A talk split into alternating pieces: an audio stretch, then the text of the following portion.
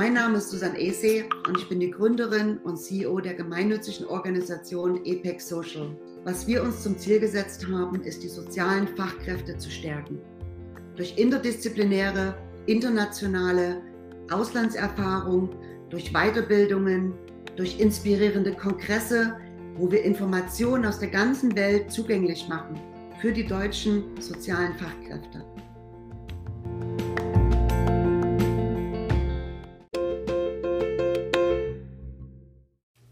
Interprofessionelle Arbeit ist das Hauptthema von dieser neuen Podcast-Folge. Herzlich willkommen, mein Name ist Maren und ich habe Andrea heute zu Gast.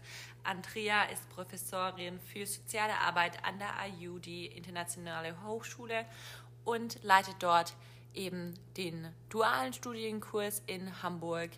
Und wir werden uns heute darüber austauschen, einmal, einmal über die Konzepte duales Studium, Uni oder Fachausbildung, also Fachschule und dann werden wir als Hauptthema auf das große Thema interdisziplinäre Arbeit eingehen und uns darüber austauschen, was heißt überhaupt interdisziplinäre Arbeit, was sind die Vorteile, in welchen Berufsfeldern oder in welchen Berufsgruppen können wir aus dem Sozialbereich arbeiten? Und was können wir machen als Fachkräfte im sozialen und Gesundheitswesen, dass wir interdisziplinäre Arbeit vorantreiben und die ganzen Vorteile, die eben interdisziplinäre Arbeit oder interprofessionelles Arbeiten mit sich bringt, nutzen. So, es geht auch darum, wie können wir das wirklich im Alltag in kleinen Schritten anfangen umzusetzen. Viel Spaß beim Zuhören. Ich würde sagen, wir steigen jetzt direkt ins Gespräch ein und am Ende wird es ein Outro geben, wo ich einfach nochmal die Fragen vom Anfang zusammenfasse und euch eine schöne Woche wünsche. Aber jetzt wünsche ich euch erstmal viel Spaß beim Podcast. Hallo und herzlich willkommen zu einer neuen Podcast-Folge mit Apex Social. Ich habe heute eine Frau dabei, die ganz viel Lebenserfahrung hat und sich sehr viel mit den Themen auseinandergesetzt hat, nicht gerade Lebenswege und interprofessionelles Arbeiten. Herzlich willkommen, Andrea. Ja, hallo Maren. Schön, dich zu hören und dass ich dabei sein darf. Ja, wir sind geehrt, dass wir dich dabei haben. Kannst du uns kurz erzählen über deinen beruflichen Background? Ja, du hast ja gerade gesagt, schon ein bisschen mehr Lebenserfahrung. Das ist ja die freundliche Umschreibung von nicht mehr 20. Ähm, ich habe mal Arzthelferin gelernt in den 80ern und habe danach Lehramt studiert an der Uni Hamburg, ähm, berufliches Lehramt, also mit Gesundheit und Berufspädagogik und habe dann eine ganze Weile im Bereich Sozialberatung und Gesundheitsförderung bei einer Krankenkasse gearbeitet, habe dann promoviert im Bereich der Sturz- und Frakturprävention, also geriatrischen Bereich, ähm, Schulungsprogramme für Patienten und für Mitarbeiter, war dann viele Jahre Professorin an einer Fernhochschule und habe dort einen dualen Studiengang, ein Thema heute interprofessionellen Studiengang aufgebaut für die drei Therapieberufe, Ergophysiologo, Pflege, wo es also auch um die Akademisierung ging, aber natürlich auch um das Miteinander. Und nach einem Ausflug eine Weile in die Gesundheitspädagogik, also das war alles im Norden Deutschlands, in den Süden nach Freiburg, bin ich jetzt seit zwei Jahren als Professorin der sozialen Arbeit tätig in am Studienstandort Hamburg an der Internationalen Hochschule der IU. Und das Schöne dort ist, dass ich im dualen Studium tätig bin. Das heißt, dass die Studierenden schon gleich immer in der Praxis sind, also ihre Praxiserfahrung dann immer gleich mit in den Unterricht bringen und wir das wunderbar verknüpfen können. Ein Nordlicht aus Deutschland mit so viel Erfahrung zu den Bereichen und ich freue mich ganz arg, heute mit dir darüber zu reden. Einmal um den eben nicht geraden Lebensweg und um die Vielfalt und auch um das, was gibt es für Möglichkeiten in der Pädagogik, in der Therapie sich weiterzuentwickeln und vielleicht auch noch ein Studium hinten dran zu setzen. Mich würde auch interessieren, ob du da einen Unterschied siehst zwischen Ausbildung und Studium und was auch der große Unterschied nachher ist in der Arbeit. Hast du auch bestimmt, wenn du dual studierst, also dual einen Studiengang begleitest und ähm, da zuständig dafür bist, hast ja bestimmt auch Leute, die vielleicht schon eine Ausbildung davor gemacht haben oder die eben einsteigen in das Feld. Siehst du den Unterschied von den, von den ja, Art und Weise, wie auch Pädagogen und ähm, Therapeuten arbeiten? Ja, ich glaube, das eine ist sozusagen die Akademisierung, also sozusagen über Studium. Und da gibt es ja auch einen großen Diskurs durchaus, sowohl in den Therapieberufen, ähm, also Ergophysiologe und auch in, in der Pflege. Ähm, da gibt es Duales, da gibt es aber auch eben die Fachschulausbildung und es gibt natürlich auch die hochschulische Ausbildung, ähm, die bisher Modellcharakter hat in Deutschland. Ich glaube, der Unterschied, nun mögen mich die Fachschulen dann gleich, ich will nicht sagen schlagen, aber da geht, also der Unterschied ist, dass, glaube ich, ein Studium dir mehr Freiheiten auch gewährt. Ähm, in dem Sinne, dass Schulen, ein Curriculum, bis das sich sowas verändert, viel länger dauert und viel schwieriger ist als an der Hochschule. Und ich glaube, der Austausch an Hochschulen ähm, ein anderer sein kann durch vielleicht auch eine gewisse Haltung. Also da können wir schon wieder ins Interprofessionelle auch rein. Ähm, also ein Unterricht zum Beispiel schon auch gleich der Therapieberufe mit der Pflege zusammen oder auch mit angehenden Ärzten. Oder ich hatte gerade Besuch hier einer Zahnärztin, in, also im Studium, die mir erzählt hat, dass sie jetzt gerade einen Kurs hatte, nicht nur mit Ärzten zusammen oder angehenden Ärztinnen und Ärzten, sondern dass da die Pflege auch mit dabei war und die Physiotherapie. Also da sozusagen schon gleich zusammenzukommen ist, wird im Studium auch noch immer nicht so häufig gemacht, aber ist sicherlich einfacher als an einer fachschulischen Ausbildung. Ähm, andererseits könnte man natürlich sagen, boah, das ist ja alles Theorie.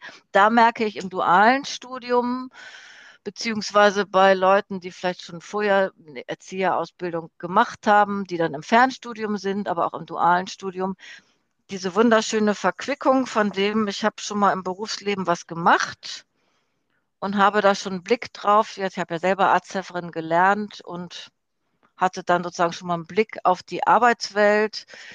Die, der Besuch, der gerade hier war aus Freiburg, die ist zum Beispiel Zahnarzthelferin gewesen und hat jetzt nach vielen Jahren eben noch, fängt sie an, Zahnmedizin zu studieren.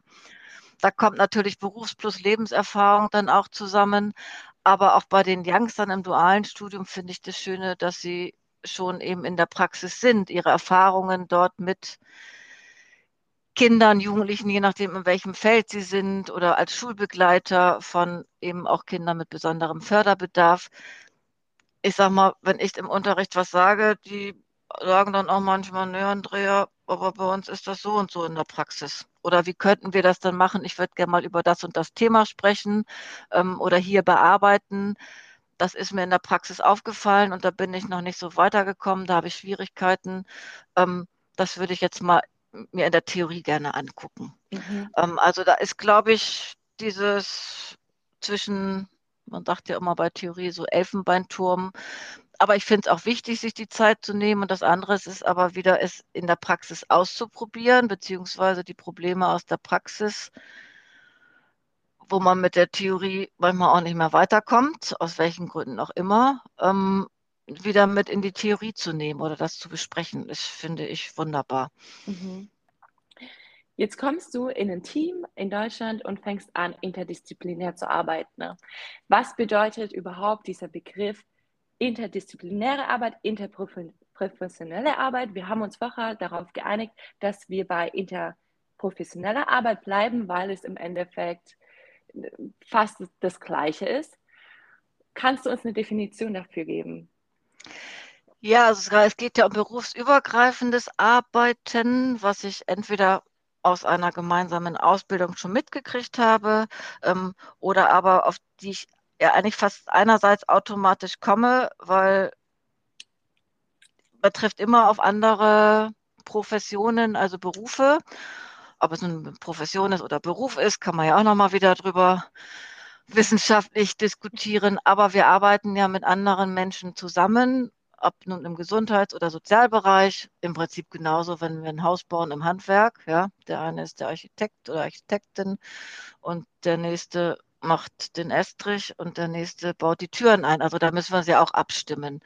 Und es geht aber im Interprofessionellen nicht nur ums Abstimmen, sondern es geht um eine Zusammenarbeit eben von Fachpersonen, die entweder berufs- aber eben auch sektorenübergreifend arbeiten. Also das ist ja dann nochmal ein Schritt mehr, sage ich mal, von Schule zu Therapiebereichen, also ne, aus dem Sektor mhm. hinausgehend.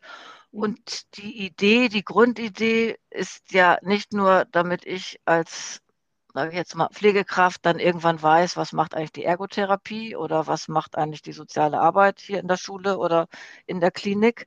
Ähm, die Idee ist ja nicht, dass wir selber als Profession nachher wissen, was machen die anderen und gemeinsam jetzt irgendwie einen Kaffee zu trinken, den können wir nebenbei trinken, sondern es geht ja um die optimale Versorgung von Klientinnen und Klienten, respektive Patientinnen, wenn wir jetzt sozusagen im klinischen Bereich wären. Ähm, und aber natürlich auch um die Angehörigen. Also jetzt bei Apex, wenn wir jetzt in dem Bereich sind, geht es natürlich auch um die Eltern. Mhm. Im anderen Bereichen würde es sozusagen um wenn ich jetzt meine Eltern betreue in der Pflege, ging es auch eben um die jüngeren Angehörigen. Und hier bezieht eben diese Zusammenarbeit die Professionen ein, das Miteinander nicht nur reden, sondern die Klienten und Patienten mit reinzuholen und dann auch zu gucken, das liegt mir sehr am Herzen, ähm, die Bedarfe und die Bedürfnisse der Patientinnen, Klientinnen und ihrer Angehörigen im Auge zu behalten und dann auch zu schauen, wer macht eigentlich was in diesem Prozess. Ähm, nicht nur um Doppelungssachen zu vermeiden, ähm, sondern auch um möglicherweise sich nicht ergänzende therapeutische, sozialarbeiterische, erzieherische Ansätze auch nicht, wie soll ich sagen, zu torpedieren, also gemeinsam an einem Strang zu ziehen und auch zu gucken, was sind die Wünsche der Klienten, wo soll es hingehen und das gemeinsam anzugehen. Das mhm. ist, glaube ich, was, was neben der Evidenzbasierung dessen, was wir dann tun in unserer Professionalität, ähm, ein ganz wichtiger Fokus. Und das geht nur, wenn wir uns darüber unterhalten und es geht auch nur, wenn ich weiß, was die anderen machen, aber es geht auch nur, sozusagen ist das dritte nur, ähm, wenn ich über meine eigene Berufung, Beruf und damit Professionalität auch Bescheid weiß. Das heißt, ich meine eigene Kompetenz aufbaue, aber auch die Grenzen meiner eigenen Kompetenz kenne. Mhm. So, also von daher finde ich ein riesiges Feld und immer wieder eine Herausforderung, aber auch eine spannende Arbeit, weil ich finde, da mhm. ist ganz, ganz sozusagen viel und man kann sich das nur im Gesundheitswesen vorstellen und dann ja aber auch der Übertritt Sozial- und Gesundheitswesen. Also ich finde, beide Bereiche treffen ja oft aufeinander. Selbst wenn ich im schulischen Bereich bin, das habe ich gerade mit meinen Studentinnen und Studenten gemacht, weil die auch zum Beispiel das Thema Medizin als Modul haben. Ähm, man könnte jetzt ja sagen, naja Gott, soziale Arbeit, wir sind doch jetzt in der Schule oder in der Jugendeinrichtung unterwegs. Das fängt schlicht nicht nur bei Kindern mit besonderem Förderbedarf an, sondern es kann ja auch sein, dass ich ein Kind mit auf der Jugendfreizeit habe oder einen Jugendlichen, ähm, die zum Beispiel Epileptikerin ist oder die einen Diabetes hat. Also auch da komme ich damit in Berührung, abgesehen von psychischen Erkrankungen und so weiter. Mhm. Also da miteinander reden, nicht in, und in Teilungen oder Abteilungen denken, sondern im den Teamgeist zu wahren. Mhm. Und der mhm. Teamgeist da können wir vielleicht ja nochmal drüber sprechen. Mhm. Der Teamgeist braucht auch Platz. Also der bei aller Profession und wir sind zwar im Gesundheits- und Sozialbereich, wo auch viel von uns immer vermeintlich fast ehrenamtlich verlangt wird, der muss auch seinen Platz in der Arbeitszeit haben. Mhm. Ja, genau. Und Teamgeist braucht Zeit. Wenn du etwas aufbaust, das braucht immer Zeit. Man muss halt wissen gemeinsam, wo man hin möchte. Und du hast ein sehr schönes Beispiel vorher gesagt, nämlich das Beispiel, wenn du ein Haus baust, dann hast du verschiedene Leute, die verschiedene Aufgaben machen und die zusammen dieses Haus aufbauen und gut machen, ne? mit Qualität arbeiten. Ne? Und wieso wir heute im Apex-Podcast darüber sprechen, ne, wird mit der kurzen Geschichte, die ich jetzt erzählen werde, ersichtlich, denn Apex Social gibt genau die Möglichkeit und die Ressource, interdisziplinäre Arbeit wirklich zu leben, was wir in Deutschland ähm, auch in allen schriftlichen Papieren immer ganz hoch loben und möchten, was aber in der Realität kaum umsetzbar ist, weil eben die Zeit und die Ressource an, ja, es fehlt uns die Zeit im Alltag für Zusammensitzen und mit verschiedenen anderen Partnern aus den verschiedenen Bereichen interdisziplinär zu arbeiten. Aber als allererstes möchte ich kurz ein Beispiel, ein positives Beispiel erzählen von mir selber. Denn als ich als Erzieherin nach Amerika gereist bin mit Apex Social, dort angefangen habe zu arbeiten, habe ich das erste Mal interdisziplinär wirklich gearbeitet und mir wurde das bewusst, wie schön es ist, ein, zu probieren, einen 360-Grad-Blick zu bekommen über den Klienten. Jetzt sind wir mit Apex Social in einer sehr, sehr ähm, Luxusmöglichkeit, was die Pädagogik angeht und was auch die Therapie angeht, denn die Familien stellen dich ein als quasi Private Teacher, nenne ich es jetzt einfach mal, oder Care Professional und deine Aufgabe ist die Betreuung des Kindes zu Hause, im Alltag und vor allem im Kontakt mit den Schulen, mit den Therapeuten, um die Ziele zu Hause umzusetzen. Das was, war das, was ich erlebt habe. Das bedeutet, ich habe morgens ähm, das Kind fertig gemacht für die Schule. Sie ist zur Schule gegangen und ich bin nachmittags einmal die Woche für eine Stunde mit rein in die Schule gegangen. Die Methoden, die sie in der Schule, zum Beispiel das Kind ist nonverbal gewesen, die haben in der Schule angefangen mit einem Kommunikationsgürtel zu arbeiten.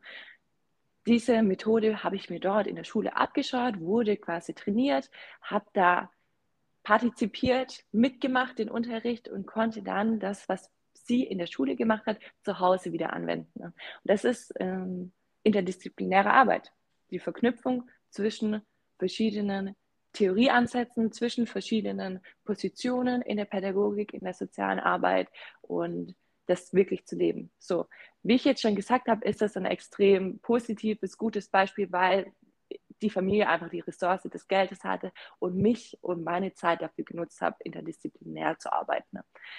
Ein weiteres Beispiel ist zum Beispiel die Musiktherapie gewesen. Ähm, in meinem zweiten Jahr habe ich die Familie gewechselt und bin dann dort in, ja, habe dann mit einem autistischen Kind gearbeitet und er hatte Musik, eine Musiktherapeutin und diese Musiktherapeutin ähm, hat mich immer eingeladen, mit an der Therapie teilzunehmen. Das heißt, ich hab, saß mit im Unterricht oder in der Stunde und habe mir das angeschaut. Und das braucht Zeit, weil es ist was ganz Tolles passiert, was ich in der interdisziplinären Arbeit schätze.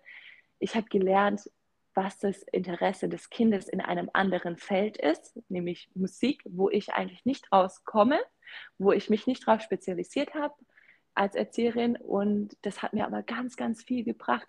Denn in kritischen Situationen konnte ich diese Ressource von der Musiktherapeutin nutzen und genau das machen, was sie gemacht hat. Zum Beispiel, wenn er unruhig wurde, haben die einen Song gesungen, um sie, das hat ihm geholfen, sich selber wieder zu regulieren. Jetzt komme ich zurück nach Deutschland und suche als Beispiel einen Bereich, in dem ich interdisziplinär arbeiten kann, wo die Ressource schon vorhanden ist von der Zeit und von äh, der Stellenaufteilung, dass du wirklich interdisziplinär arbeiten kannst.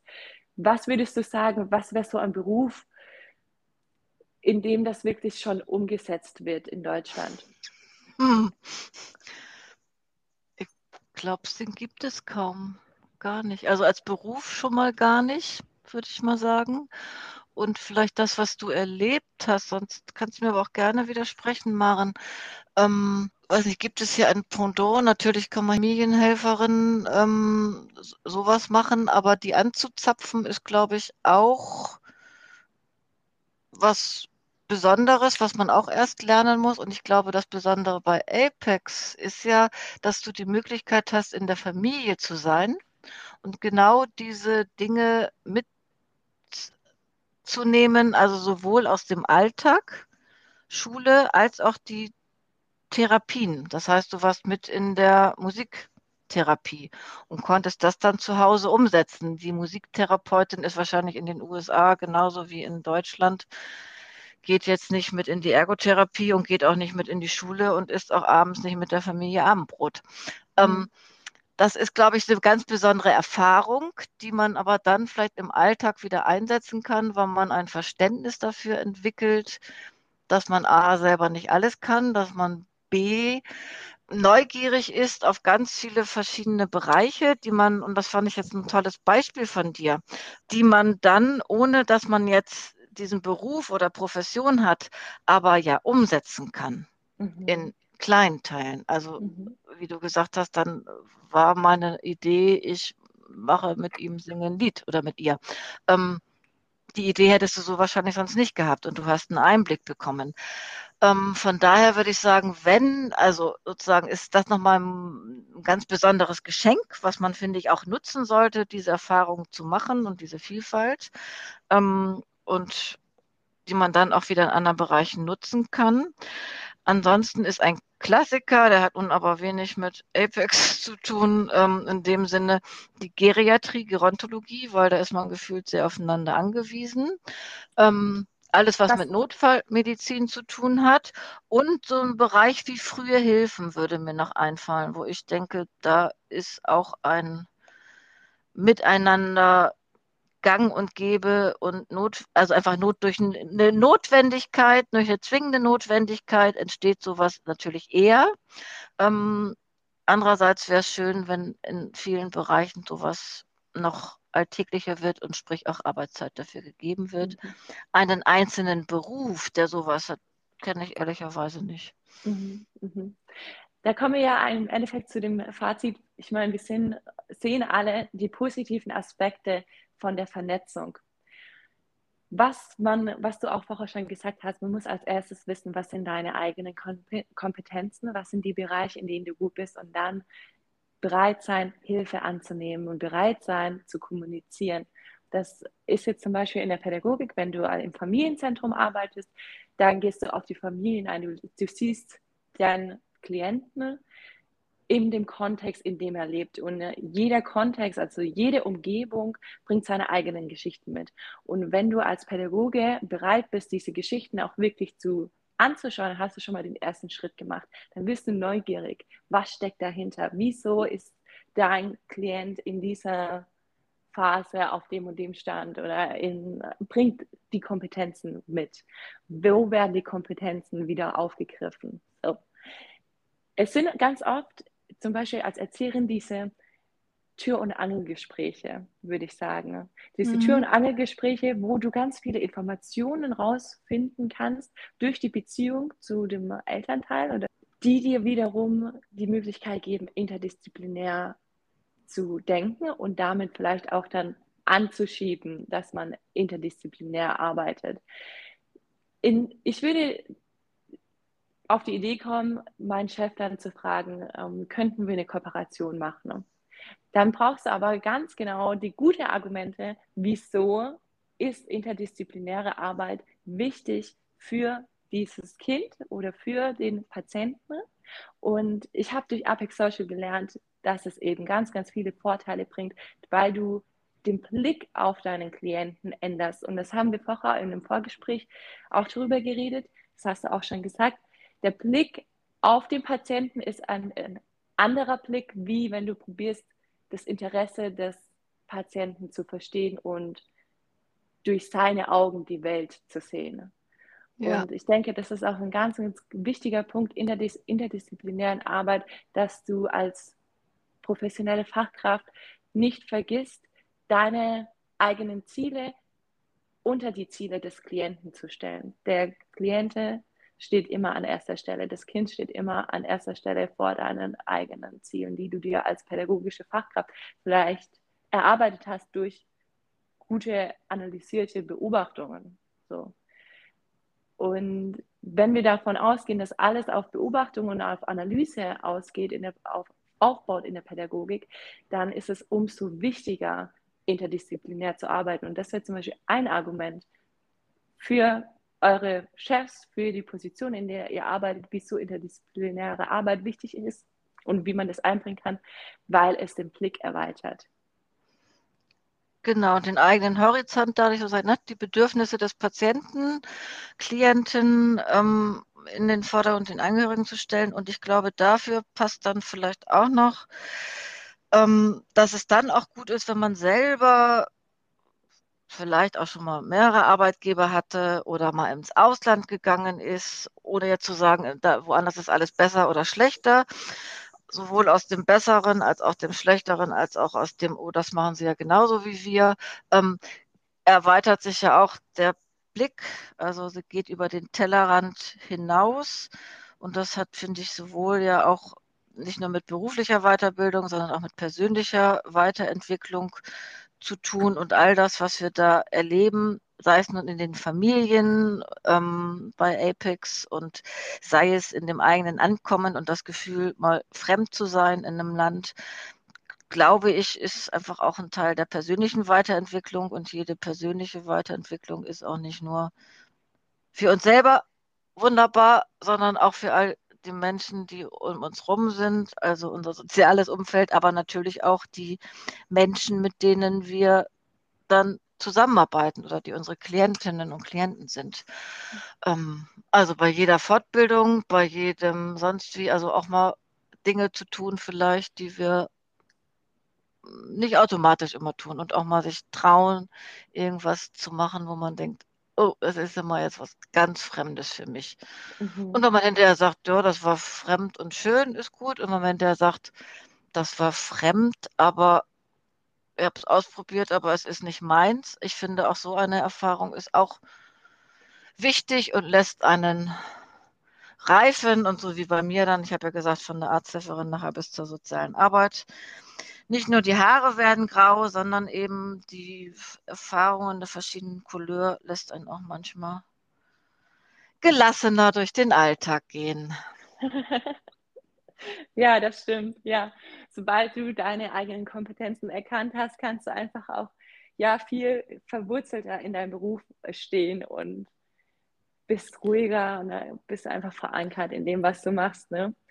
Jetzt würde ich dich gerne noch fragen, wir haben jetzt festgestellt, es gibt im Endeffekt keinen Beruf, der interdisziplinär wirklich arbeitet, also keine Stelle dafür. Das heißt, es kommt auf jeden Einzelnen drauf an. Und da appelliere ich an, an dich, liebe Zuhörer, egal wo du arbeitest, wenn du mit Apex Social schon im Ausland warst, dann hast du zu 99 Prozent die Erfahrung gemacht, wie das ist und was es für einen Profit gibt für deine Arbeit, aber auch für die Familie, mit denen du arbeitest, von interdisziplinärer oder interprofessioneller Arbeit. Wenn du jetzt wieder in Deutschland bist oder gerade in Deutschland arbeitest, dann kommt es doch auf uns drauf an, weil klar ist, die Regierung, die Pädagogik spricht darüber, es werden Fortbildungen angeboten zu interdisziplinärer Arbeit. Unser System ist aber noch nicht so weit, aber unser System wird sich dahin entwickeln müssen, weil nur wenn du einen weiten Blick hast, kannst du wirklich auch deine Ziele formulieren und kannst auch wirklich in die Förderung gehen von dem Kind mit Erfolg.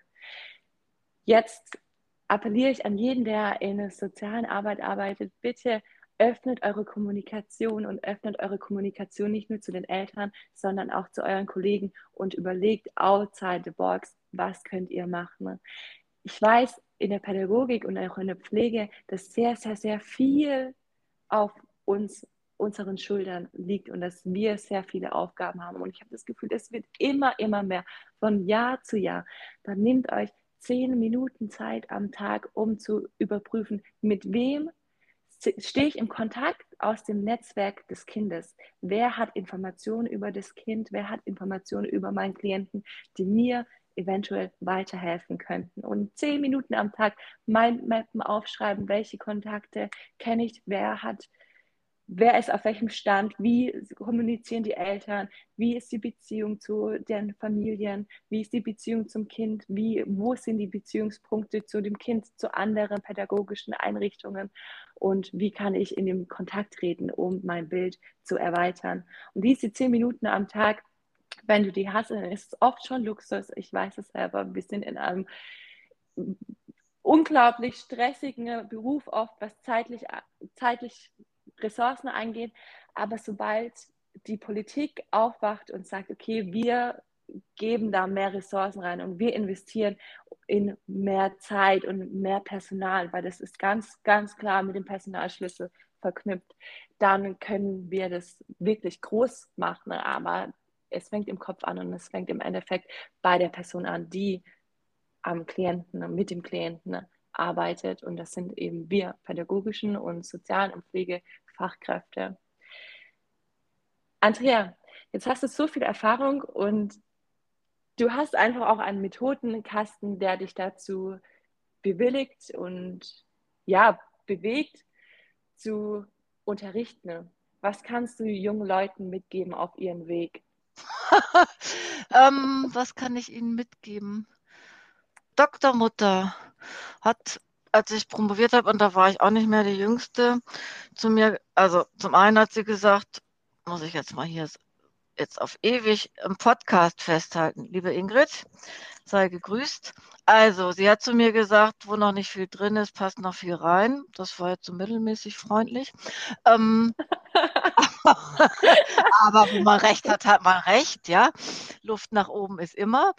Also, und was sie gesagt hat, das Gute ist, du bist neugierig. Du hast Lust und du bist neugierig und das bin ich bis heute, also wenn neue Sachen kommen, gucke ich sie mir erstmal an und manches verwerfe ich auch wieder. Aber ich glaube, wichtig ist, ist nicht zu sagen, oh, jetzt habe ich drei Jahre Ausbildung gemacht, jetzt bin ich Erzieherin oder habe vier Jahre studiert und bin Sozialarbeiterin.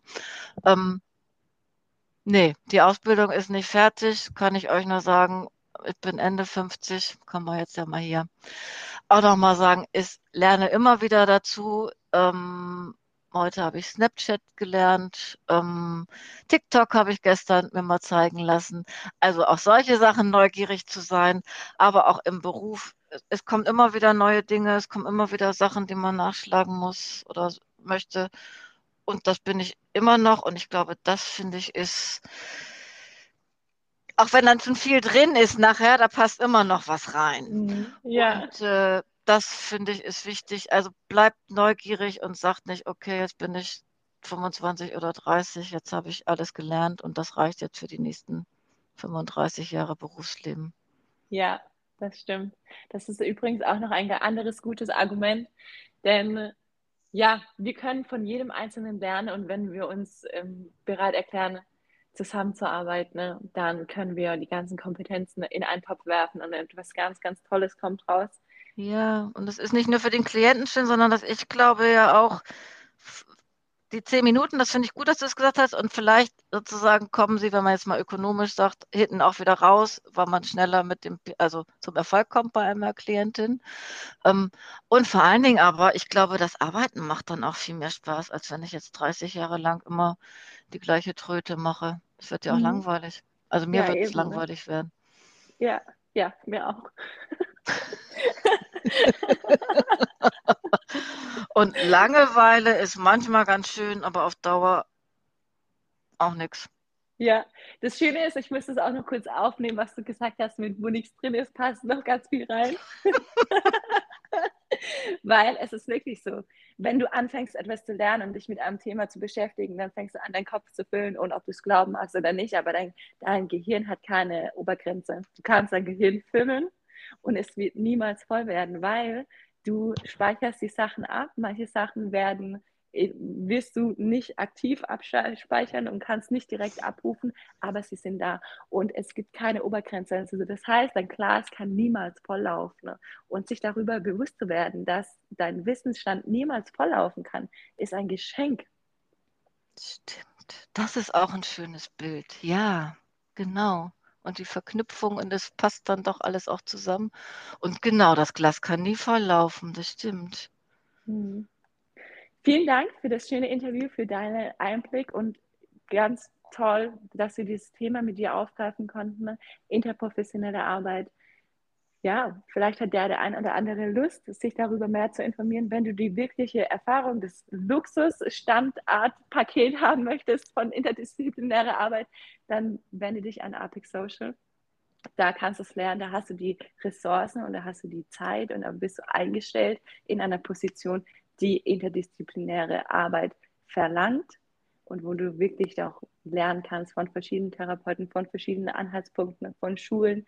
Ähm, klar, alles in Englisch, aber das kann jeder machen. Ich hatte eine vier in meinem Abschlusszeugnis nach vier Jahren Ausbildung zur Erzieherin und ich bin jetzt fluent in Englisch und für eine Beziehung mit einem Amerikaner arbeite und studiere auf Englisch, was ich mir nicht vorstellen konnte. In dem Sinne. So, nun kennst du die Definition von interdisziplinärer oder interprofessioneller Arbeit und was das genau heißt, werde ich jetzt noch mal kurz wiederholen. Die Grundidee hinter interprofessionellem Arbeiten ist die optimale Versorgung der Patienten, der Leute, der Kinder, mit denen du arbeitest und der Angehörigen. Gemeinschaft zu, also gemeinschaftlich an einem Strang zu ziehen und offen zu kommunizieren und themenübergreifend ein Team zusammenzustellen aus verschiedenen Institutionen, aus verschiedenen Operationen, die alle an dem gleichen Ziel der Optimierung, der Förderung der Patienten oder der Leute, mit denen wir arbeiten, arbeiten. Jetzt haben wir ganz viel darüber gesprochen und ich fasse auch noch mal kurz ähm, drei Beispiele zusammen, in denen schon interdisziplinäre Arbeit in Deutschland gut funktioniert und da hat Andrea gemeint, das wären zum einen Familienhelferinnen und Familienhelfer in der Notfallmedizin und in den frühen Hilfen. Schau dir gerne, vielleicht interessiert dich das ja, schau dir gerne die Bereiche an. Ähm, Im Endeffekt funktioniert oder startet interdisziplinäre Arbeit bei uns im Kopf, bei den Leuten, die wirklich vor Ort arbeiten und in diesen Themenbereichen arbeiten. Was wir brauchen für interdisziplinäre oder interprofessionelle Arbeit ist der Blick mit dem Patienten und eine offene Kommunikation. Und jetzt gehe ich noch mal ganz kurz am Anfang habe, haben wir ja über die verschiedenen Schul- und Ausbildungssysteme gesprochen. Da haben wir zum einen die Uni-Variante, die eben interdisziplinär geprägt ist, weil verschiedene Kurse zusammen Klassen belegen und ähm, ja, Leute, die unterschiedliche Studien Gänge gewählt haben, eben zusammen in Klassen gewürfelt werden und so hast du eben einen interdisziplinären Themenaustausch. Dafür ist es sehr theoretisch. Dann haben wir das duale Studium mit der Verquickung von vorherigen Kompetenzen und der Praxis. Und dann haben wir die Fachschule, wo wir einfach auch eine zeitliche Vertiefung, die Möglichkeit für eine zeitliche Vertiefung in einzelne Themenbereiche haben. Und wie gesagt, eine Erzieherausbildung geht vier Jahre und ich habe die Ausbildung gemacht. Ich habe mich vor der Ausbildung immer gefragt, wieso geht die Ausbildung so lange? Aber es ist auch im sozialen Bereich immer ein sehr persönlichkeitsbildender ähm, bildender Prozess. Und deswegen kann ich jetzt heute sagen, nachdem ich die Ausbildung so lange gemacht habe, dass ich das gut finde, dass es vier Jahre ging. Ich meine, da hat jeder seine eigene Meinung darüber. Mein Fazit von dem Podcast ist, dass auf jeden Fall wir alles brauchen und dann, wie gesagt, interdisziplinäre Arbeit fängt bei jedem Einzelnen im Kopf an und es gibt viele Möglichkeiten, wie wir das machen können, zum Beispiel indem wir einfach diese zehn Minuten am Tag oder am Morgen investieren und überlegen, okay, wie könnte der Blick sein, wo sind die Schnittstellen zu anderen Institutionen des Kindes. Ähm, auf der anderen Seite muss ich ehrlich auch sagen, dass die Politik ähm, da bitte den Stellenschlüssel anpassen soll, denn im Laufe der letzten zehn Jahre habe ich von Kollegen immer wieder gehört, dass mehr und mehr Aufgaben auf, in der sozialpädagogischen Richtung oder auch gerade im Erzieherbereich auf uns zukommen und der Schreibtisch immer voller wird. Und da muss einfach auch, dass die Qualität dahinter stimmt, hinter unserer Arbeit muss einfach auch dann ähm, der Sternschlüssel entsprechend hochgeschraubt werden, beziehungsweise nicht mehr hochgeschraubt werden, sondern einfach wieder zeitlich angepasst werden an das Jahr 2022. Ich freue mich, wenn euch die Podcast-Folge gefallen hat und dann bitte ich euch auch darum, gerne eine Bewertung dazulassen und am besten eine 5-Sterne-Bewertung. Und wenn ihr mit uns in Kontakt treten möchtet über verschiedene Themen, dann meldet euch gerne bei einem Apex Social Mitarbeiter oder direkt über Instagram unter Apex Social und schreibt uns eine Nachricht und die Nachrichten werden dann von der lieben Marketingabteilung an mich weitergeleitet und ich freue mich ganz ganz, ganz arg darüber, über jede Nachricht, die ich von außerhalb bekomme und über Ideen. Und ich lade dich hiermit auch ein, ein mit uns in Austausch zu, zu treten. Und vielleicht hast du ein, deine eigenen Erfahrungen gemacht oder Themenbereiche, die dich interessieren und mit denen du gerne darüber reden möchtest. Und wie gesagt, ansonsten, wenn du die Luxusvariante der interprofessionellen Arbeit kennenlernen möchtest, dann schau dir doch einfach mal Apex Social noch genauer an und überleg dir, ob vielleicht das Programm für dich in Frage kommt. Ich habe daraus sehr, sehr viel mitgenommen, auch für meine persönliche Weiterentwicklung.